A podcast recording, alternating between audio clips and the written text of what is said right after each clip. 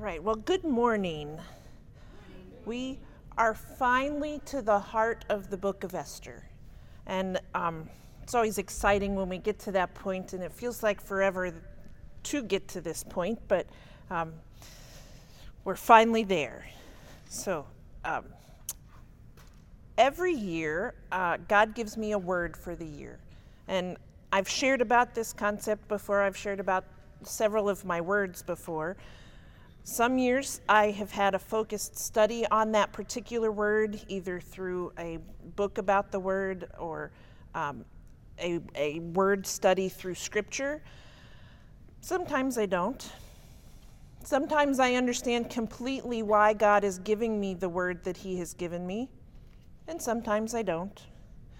But one year, my word was wait. And what a year that was. There, I know. but there were many opportunities for waiting.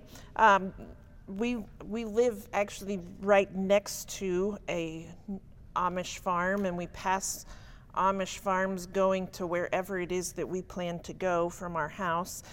And so I would be reminded of that word every time that I was behind an Amish buggy because I was trying to get somewhere on time, but the Amish buggy was not interested in that same thing. Um, but in May of that year came the cancer diagnosis for my mom, and I learned how to appreciate the time in the waiting room, surrounded by people that we loved as the surgeon operated on her. Um, we had to wait for chemo and blood work and radiation and then in November of that same year, we went into a waiting mode again as hospice was called in for my aunt. We had times of waiting on answers about Ray's job, uh, about things for the kids. It was a year of waiting for God to move and to speak and to act. And there were times throughout that year that I knew God was at work and I could clearly see it. And there were times in that year when I just couldn't tell, and all we could do was wait. And yet, each and every time, God worked things out beautifully when we waited on Him to work out His plan. And so, this is where we are with the book of Esther. We have spent the first three chapters, and for us, that took several months to get to this point. And so, if you're reading Esther for the first time, you might become impatient with God and conclude that nothing's happening. This is the most boring book ever. But no chapter holds greater significance to Esther than the one we're unfolding now. Haman would not have made his intentions known until after the king agreed and made, it, made his edict beyond revocation. And so here we are 15 million Jews scattered throughout the Persian Empire. And because of Haman's enmity and the king's stupidity, all of them were now appointed to die unless they pulled up stakes and left the kingdom, which was not an easy thing to do, um, because Persia was the largest empire of the world at the time. But then we see that secluded in the royal harem, Queen Esther knew nothing about the danger that she and her people faced. And so Haman the Agagite, before we get into our chapter 4, he went to the king, right? Through much exaggeration, even some bold faced lying, he convinced the king to annihilate the entire Jewish population. And the king gave Haman his signet ring to issue a, an irrevocable edict to destroy and kill all of the Jews in the empire on a particular day at the end of the year. Now, I think creatively for a minute here. What do you think a good front page newspaper headline would be for that particular day? The day that the edict was, this was, is announcing the edict.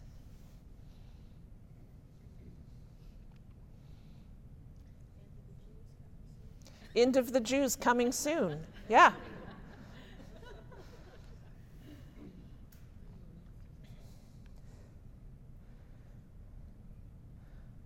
Yeah, anybody else?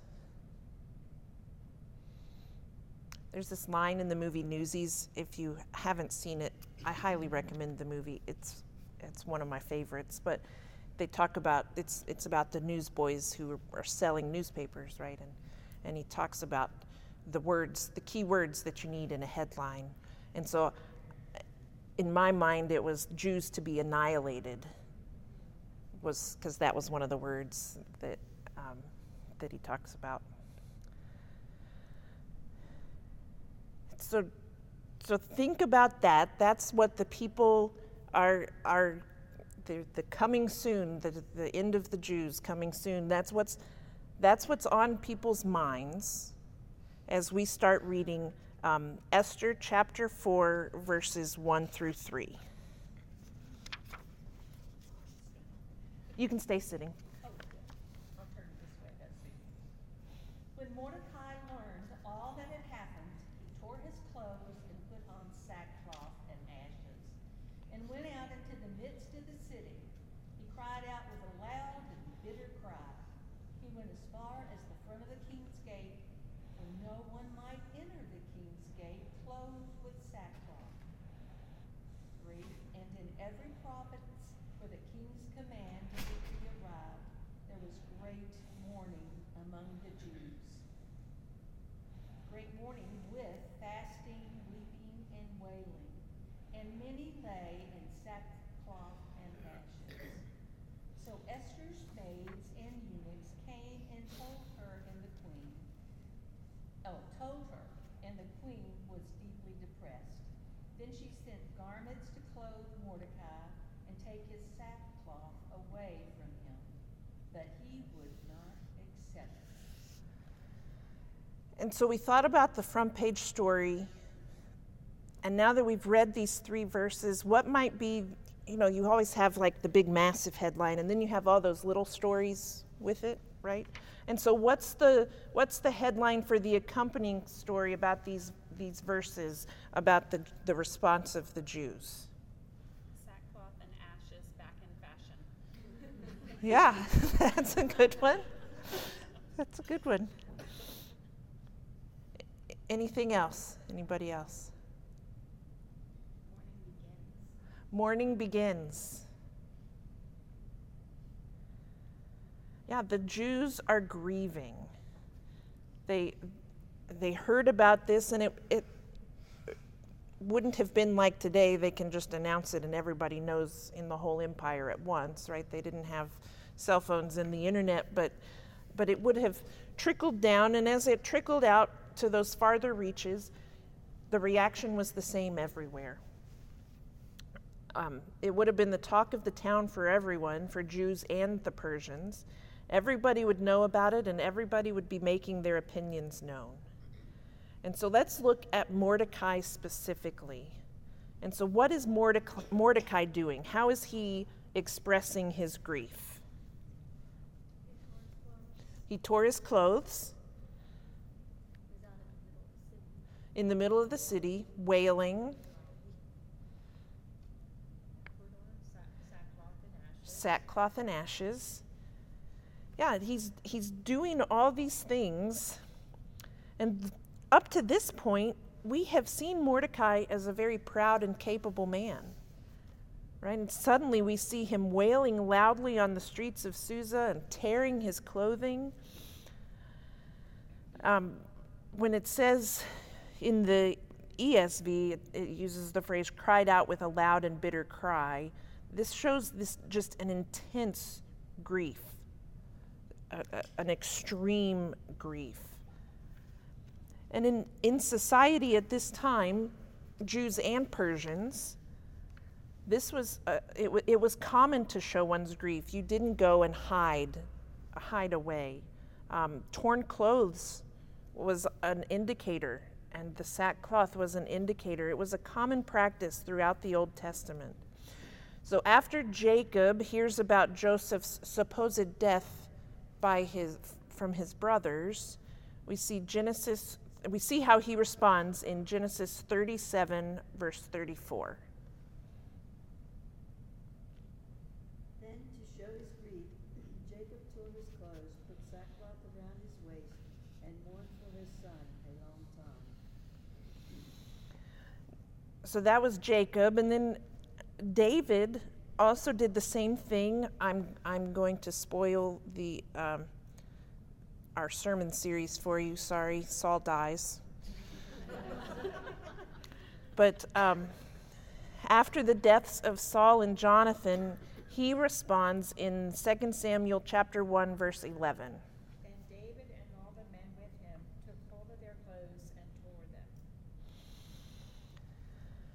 And so David responds in that way, but then we see Daniel, who was a little bit before the book of Esther, if you remember, but still uh, in that in that time frame in, and in that um, uh, society at the time, the the Jews are under the control of the Persians, and Daniel realizes the promise that God made through the prophet Jeremiah and how long it is that they were going to actually be under somebody else's com- complete control. And so he responds in Daniel chapter 9. I didn't write down which verses, but I did write them down on the paper. So 3 to 6.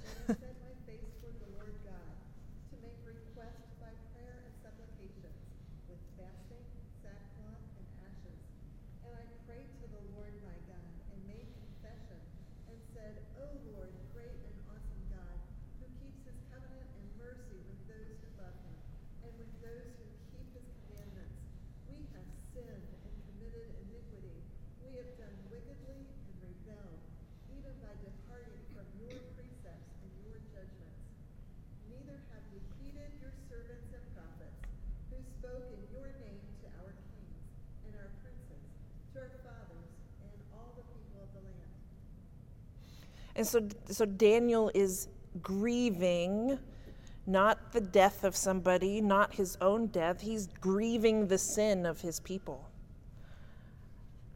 Excuse me, what book is that? That's from Daniel chapter 9, and you said 3 to 6. Uh, Herodotus, he's the, the Greek historian that we've referred to several times. He, he talks about the Persians coming back from losing a battle in Greece and just tearing their clothes because of their grief. You know, this, was, this was a common practice of the time, and, and sackcloth, was, sackcloth was something that the Jews in particular used in order to express a, a deep distress or grief or even guilt, like in Daniel's case. It was a way that Mordecai and other Jews were clearly making a statement of what their grief, what, what their emotions were, were feeling. Um, so he was he ripped his clothes, he put on sackcloth and ashes. It was a, a, a public, uh, a kind of a public undressing and then redressing in the clothing of death to, to demonstrate a change in his status and his state. This was Mordecai truly humbling himself. Yes. Do you have any idea why the ashes Uh, it was just part of what, yeah. no special meaning? I'm sure it probably did. I just don't know what what it, it yeah. Check, I just wanted. Yeah, but so Mordecai humbled himself and he was deliberately lowering his status in the eyes of the community. He could not go into he, he couldn't enter the king's gate clothed in sackcloth and so he was he was truly humbling himself. Um, I, I'm, we're not going to read it for the sake of time, but Lamentations chapter 3, verses 40 through 66, this was not specific to Mordecai, so don't take it to there, but, but this was the type of lament that the Jews of the time would have been making. They, they would have known that God was punishing their disobedience to some level to, to their, of their disobedience to Him, to God, on some level. Uh, and they were being drawn back to the Lord. Landon Dowden says, through Lamentations, we, which not just the book of Lamentations, Lamentations like lamenting in general. Um, so th- through Lamentations, we are encouraged to deal with our suffering by, by directing our despair not away from God, but toward Him and that one in Daniel was was Daniel lamenting the, the disobedience. It, it would have been a similar thing to what some of these um, some of these Jews would have been thinking about too. And so Haman succeeded, right? Ha- Haman's reasoning for going to the king was, or, or the, what he told the king was, this guy wouldn't, he, he got mad because he wouldn't bow down to him, right? They, he was disobeying because he didn't, Mordecai didn't bow down. And so Haman succeeded in driving Mordecai to his knees, but it was not for Haman. It was instead returning to the Lord. And this is why God allowed it. And so when we think about it, why do you think that Mordecai was grieving? Why do you think it was so important to, to include this in, in the book? Well, I think it showed his, his repentance to show what he was doing, and also his Esther was probably not aware of any of what was going on. Right. So he may have gone to the gate to get that attention, which finally got to Esther, you know. And uh, I just think this is why he was showing his his disdain and his grief and his mourning. This was something that he did. He held he did not hold back. His grief knew no bounds. He was Yeah. just grieving for the Jewish people. And uh, also I think to gain the attention of Esther. Yeah, it could have been. Don. I think it also serves as an, as an example for us because he was going to the Lord. He was, and, and we all are going to have things that grieve us. Right. So we, we must go to the Lord to resolve. Yeah. Is this not an inference to God, even though that's not mentioned? Exactly. It is the, infer- the inference of, of Right. Yeah, even though God's not mentioned, this is this is strongly saying here here's him going to God. Yeah. But I, just, I wonder if it's a renewal of his identity as a Jewish person because I mean they were living they're living in exile. Their Jewish identity I mean Esther's Jewish identity was unknown, so it's not like they were living set apart. And I wonder Mhm. if this is a you know recognition. Hey, I need to take I need to take my chosen status more seriously. So I'm gonna I'm gonna grieve over that too, that I have not. Yeah. And it's a combination of all of these things.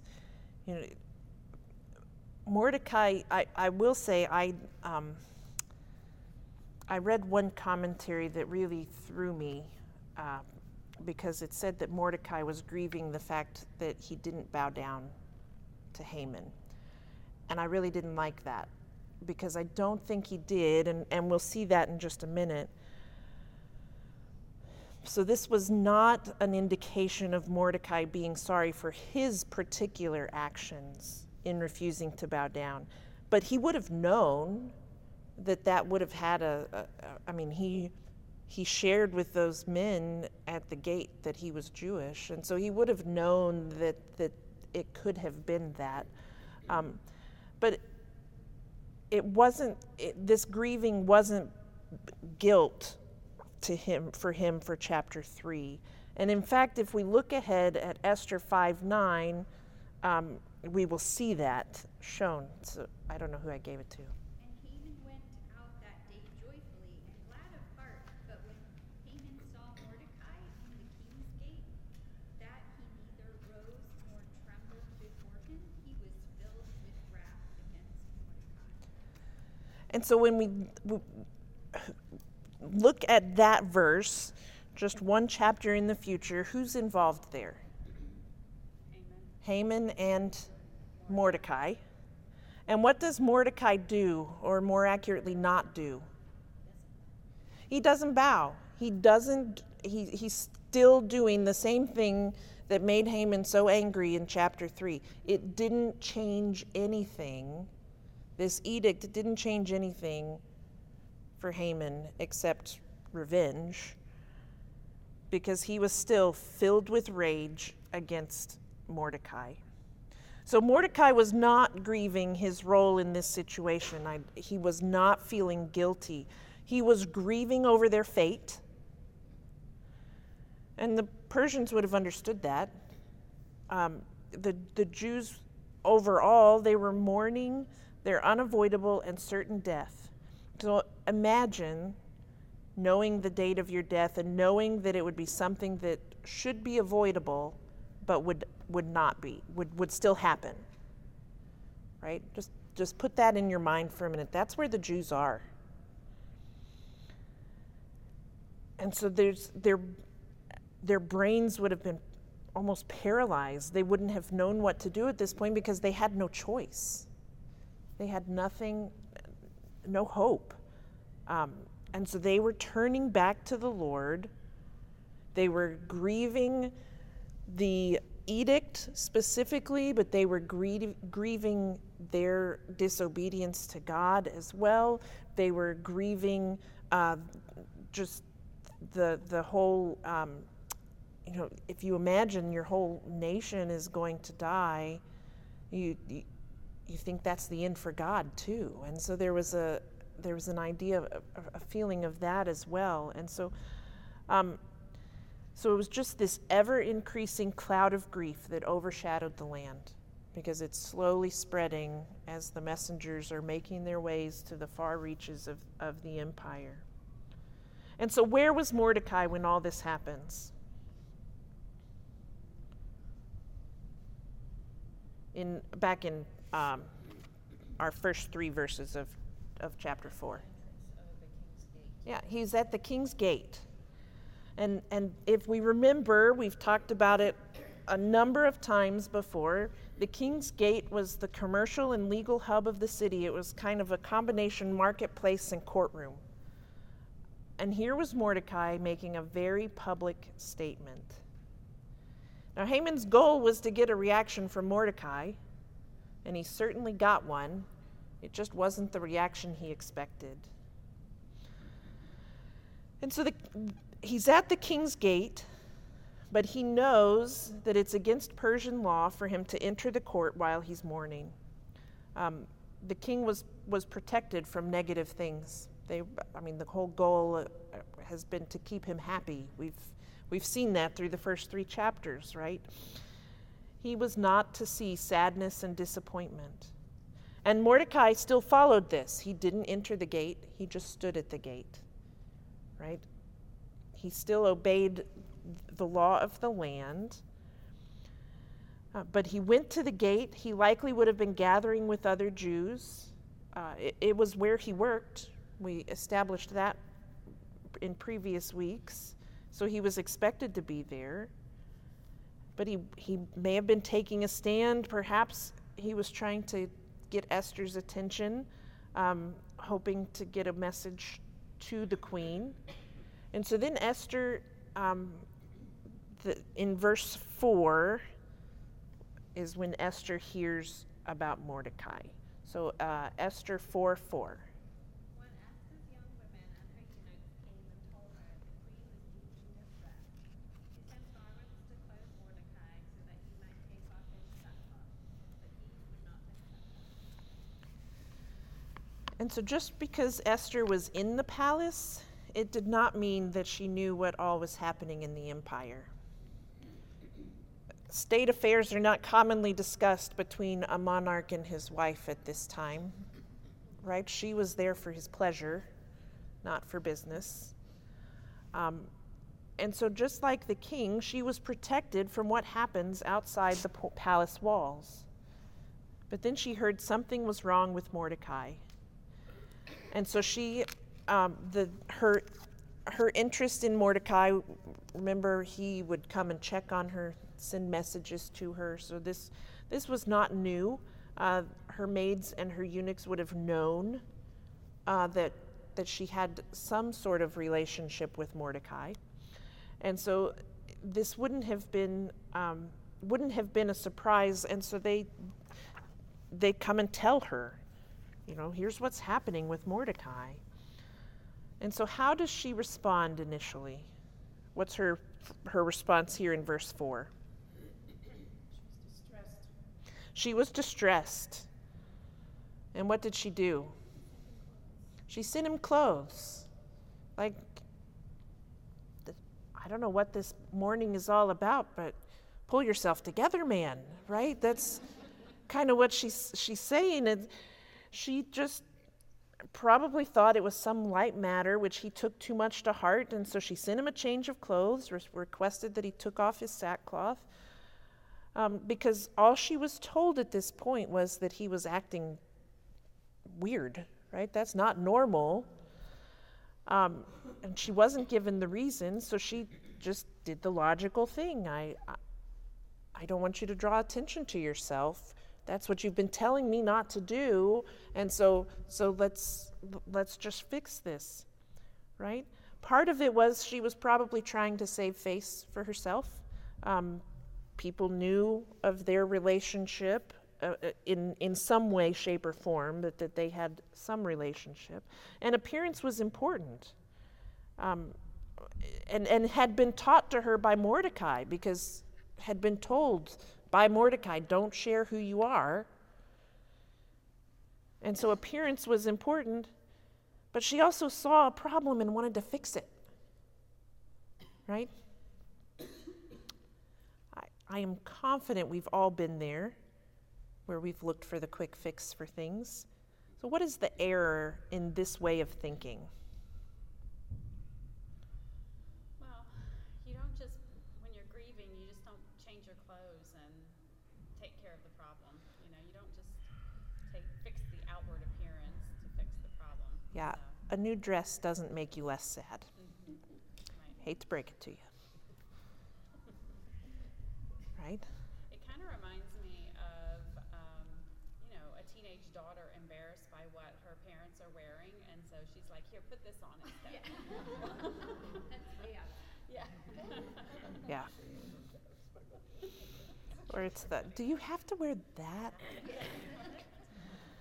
Why, why are you always shopping at the sackcloth store? Right. Yeah, and and and so she was she was thinking about just fixing the the outside. Right? She was looking at at protecting him if Ahash- Ahasuerus happened to go to the gate. She was trying to protect him because he was publicly wailing and mourning and grieving. And so she was hoping that by giving him at least the clothes, she would protect him, at least temporarily, from the wrath of the king. Um, but she didn't know what was happening either. And so her, her concern was real, but she missed the mark when it came to truly helping. Esther was trying to provide answers when she should have been asking questions. But then we see in uh, our next passage how Esther then responds. So, Esther chapter 4, verses 5 through 8. Then Esther called for Hathach, one of the king's eunuchs, who had been appointed to attend her, and ordered him to go to Mordecai to learn what this was and why it was. Hathach went out to Mordecai in the open square of the city in front of the king's gate, and Mordecai told him all that had happened, and the exact sum of money that Haman had promised to pay to the king's treasuries for the destruction of the Jews. Mordecai also gave him a copy of the written decree issued in Susa for their destruction, that he might show it to Esther and explain it to her, and command her to go to the king and favor and plead with him on behalf of her people. And so, what was Esther's response? He, he, um, Mordecai refuses the clothes.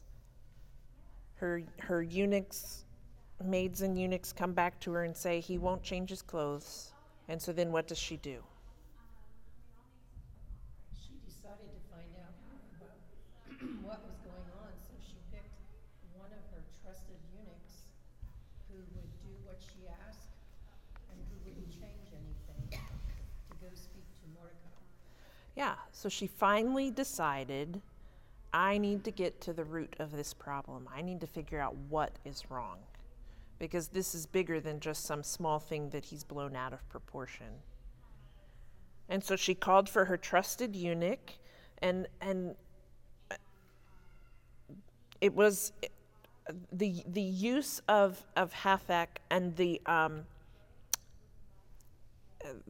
the way that his name is repeated here, that it's talked, you know, this, th- this, uh, the tone of this is, is really to have us feel the distance between Esther and Mordecai.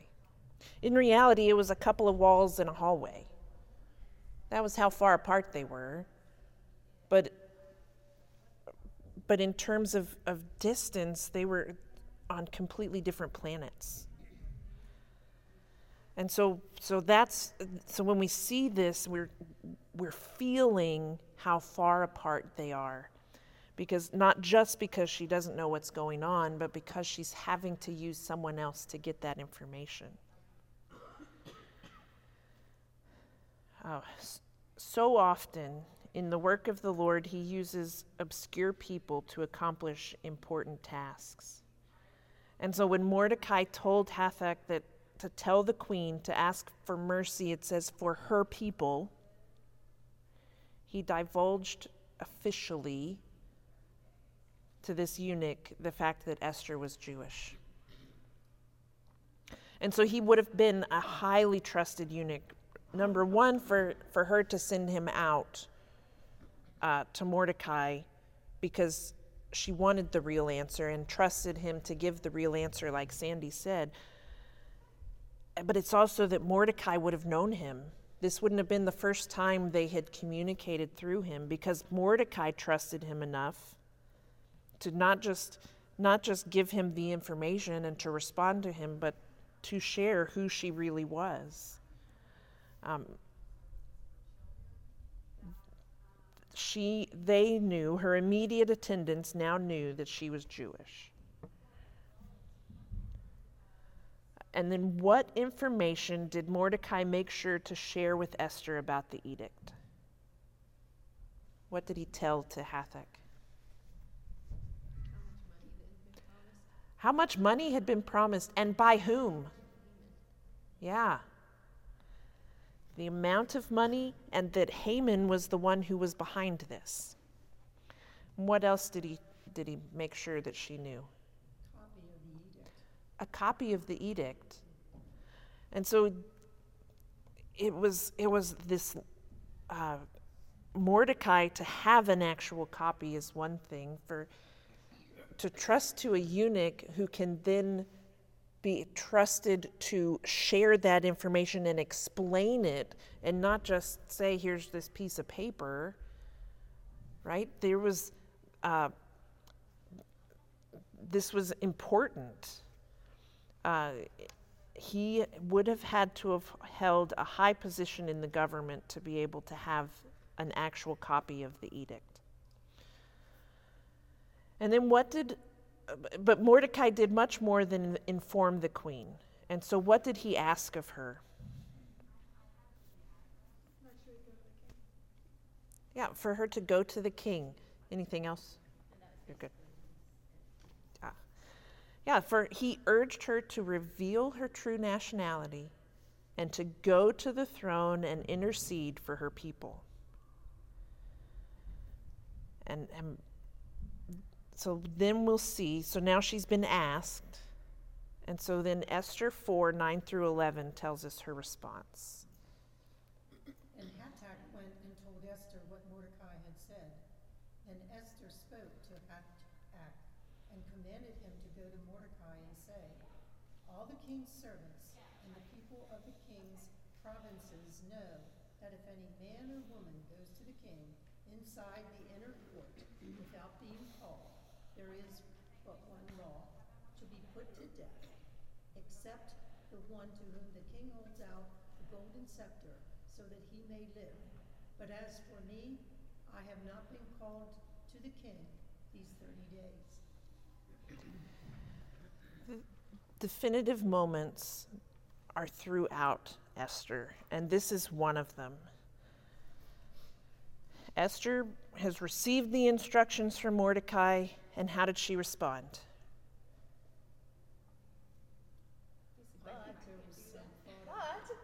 Wait, I hear you.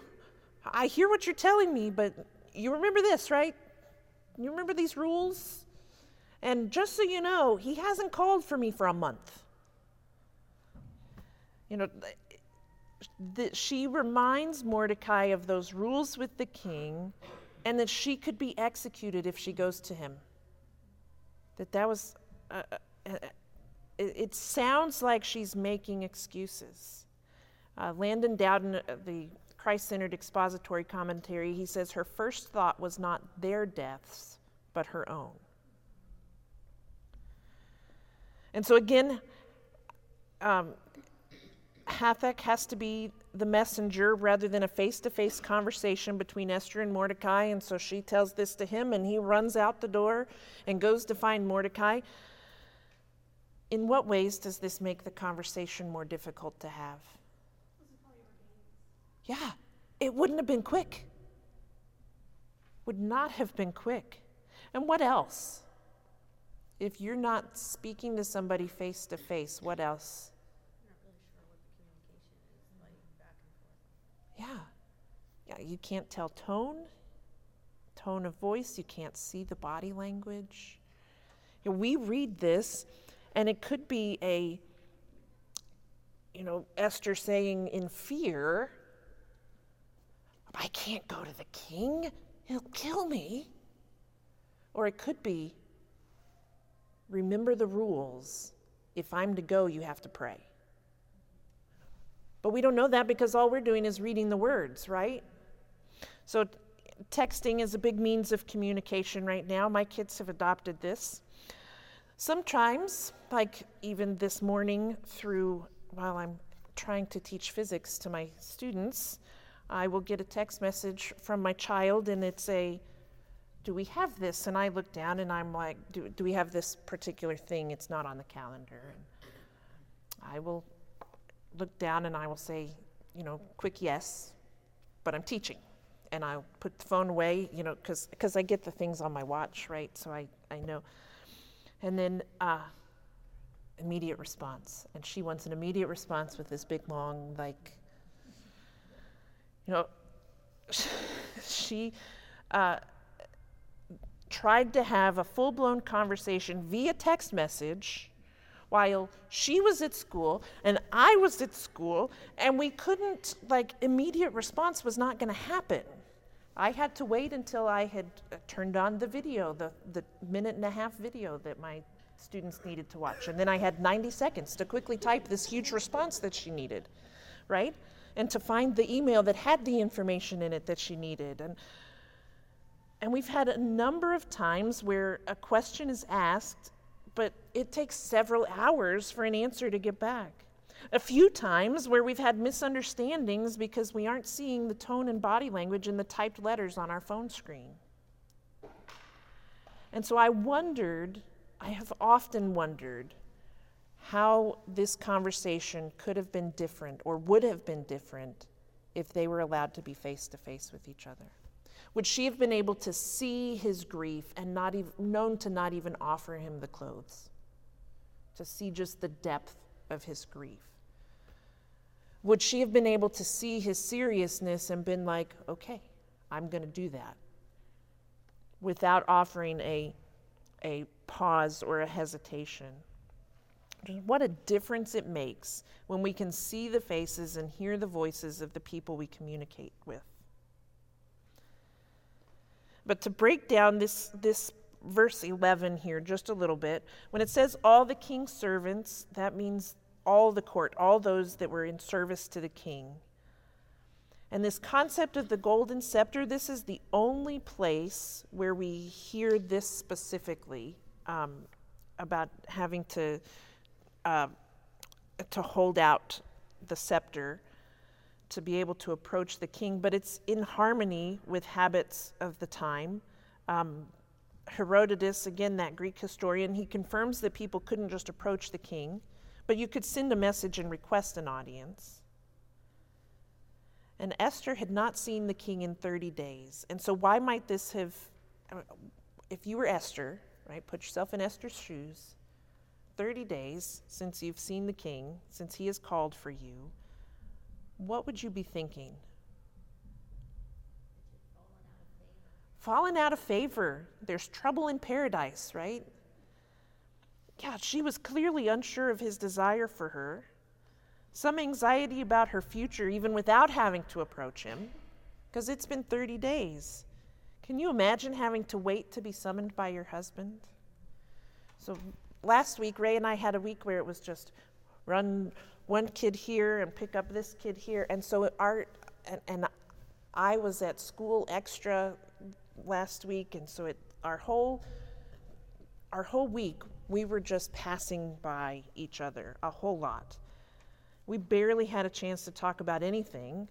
And finally, none, one night, we finally got to all have dinner together as all five of us without having to um, having to go to a, a, meeting or pick up something that needed to go right after dinner. And I told Ray that he and I just needed to go get coffee or something, or just drive, just to be able to talk to each other, just to be able to sit and be with each other and it was a week where we still saw each other all the time and we s- said things to each other, but we just didn't get a chance to have time with each other.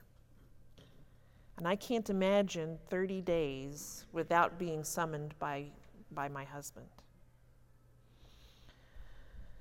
And so there, uh, so then we think about here she's got this going on in her mind and the danger that she faced if she approached the king uninvited. But she was also in danger if she did nothing. And so I don't think this was an excuse on Esther's part. I really don't. I think she was pleading with Mordecai to give her some guidance. I am scared. You're my, you're my adopted father. Help me. Lead me. Tell me what to do. Esther's view of God's ability and power was being blocked by the difficulties in her way. And we do that same thing. We see our deficiencies and our disqualifications rather than God's grace and empowerment. But stay tuned because we're going to see God's grace and empowerment in the coming weeks. So you are dismissed to your small groups. I, uh, yeah, Hope you enjoy the discussion.